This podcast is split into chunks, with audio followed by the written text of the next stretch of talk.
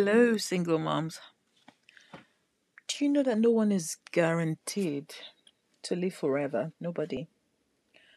At some point, you will have to exit out of this world and cross over to the other side.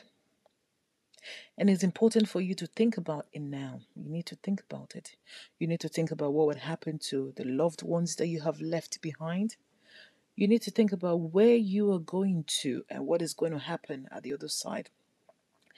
And that's where your Bible belief or your religious belief comes into perspective because if you do not know where you're transitioning to, then that, that's where the problem lies because it will be difficult for you to make plans here or to make plans over there.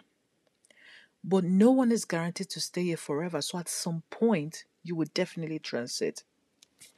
And I could tell you, as a Christian who has seen a vision of what will happen on the other side, that heaven and hell is very, very real. There is a heaven to go to, and there's a hell to go to. You need to start to find out what is going to happen.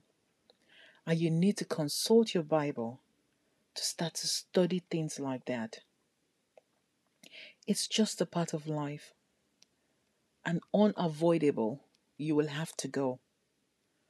But I think that if you are if you have enough information about what's going to happen on the other side, it makes transitioning easy for you whenever it comes whether it be through nat- natural causes or through accidents or incidents, or whatever way, it makes transitioning easy for you and for your family.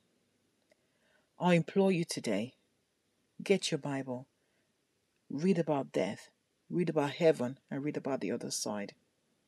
It's an asset to yourself. God bless.